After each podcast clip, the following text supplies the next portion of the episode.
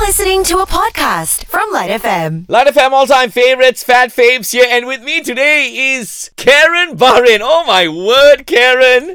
Hello, So hello. happy to see you. I'm surprised. I thought you'd send an AI version of you or something like that. You're really here. Hello, I live in the kampong lah. No AI here, no no ka- no AI in the jungle or the kampong. Internet pun tak ada. Oh wow!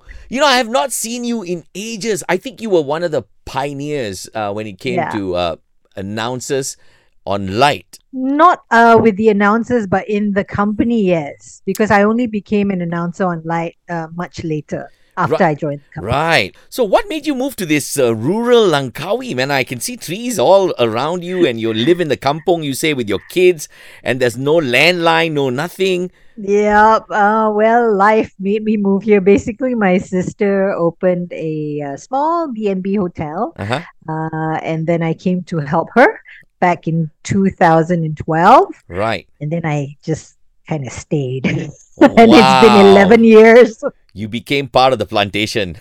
yeah, man. Serious.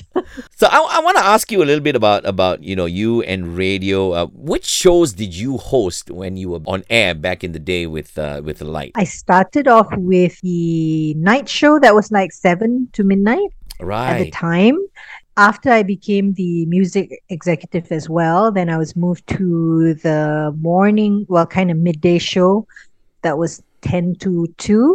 Yeah. That, that was 10 to 2 and then we had this thing called bunch for lunch uh, at the time where listeners would send in their uh, requests for the lunch hour Right. and then the chosen listener we get to meet them at an outing once a month no. So you guys go and have makan makan and all that. yeah that was really fun times you know because you actually put a face to the listeners and you meet them and find out about their lives that was really fun Wow, bunch for Really like that lunch. Hey, that's an idea.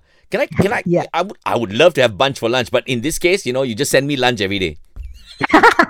that works too man I know, right? What was your most memorable moment on radio? I know. I know you probably knew that this question was coming. memorable, mm, memorable moment on radio Okay, let me That's- rephrase that. Your most favorite moment on radio. can i tell you freaky Freaky is fine. moment yeah 'cause Freaky when I used to favorite. Why not? when I used to do the night show, right? it Uh-huh. w- we used to go on till midnight, and there weren't many people on duty at that time. I was there. And- yeah, it was just On a the few other of us station? on air, right? Yeah. And you, you remember that the bathrooms were like way on the other side. Of the Yes, I building. do.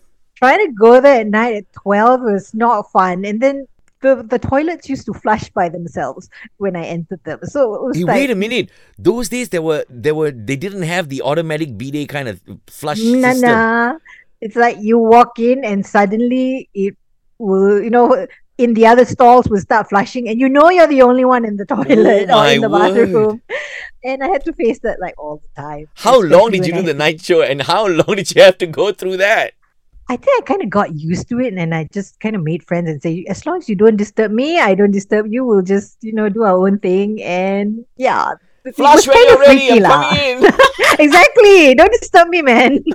I'm busy too. in. what have you been up to since, you know, after radio? Well, after radio, I got married. So I Mhm. was trying to find something a little bit more flexible because, you know, on radio, you have very odd hours. Absolutely. So I did a lot of freelance work. I was a voiceover talent for uh, quite a while. I nice. read uh, news in the morning for another station. okay.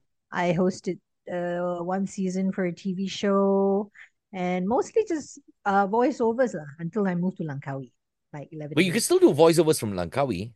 I got no internet. How to Oh, I do? forgot. Oh, wow. So do you, okay, do you bathe with Mandi, Mandi Air Sungai?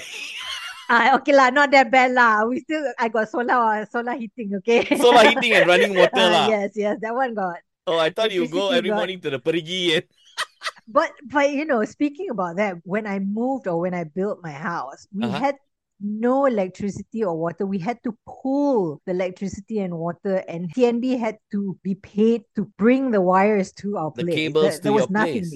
Yeah, some people are saying that radio might die out, you know, and give way to technology like AI, for example.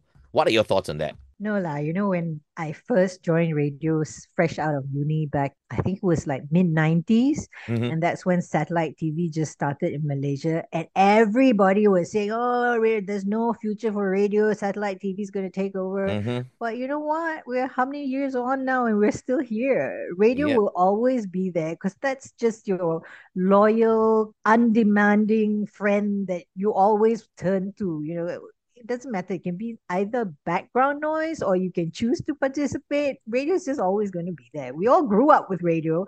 I'm what, 50 now? I still listen to the radio. Hey, I'm happy you're the first lady I've spoken to that said, I'm 50 now. Hey, proud to be 50, okay? There you go. Proud to be 53. yeah. I understand exactly what you're saying because radio is real, radio is personal. You know, it cannot get personal when you have an artificial intelligent type thing Yeah. running a show. You know what I mean? Yeah, the connection will not be there. You can't fake it. You Mhm. know, in Malay, you say ikhlas. The sincerity just won't come through. I, I doubt it. Very Absolutely. much so. You're still an amazing storyteller. Thank you. this all the training from Radio Days lah. Thank you so much, Karen, for taking your time and chatting with us. Oh, it's Uh, really nice to see you and talk to you again. You've been listening to a Light FM podcast on Shock. That's S Y O K.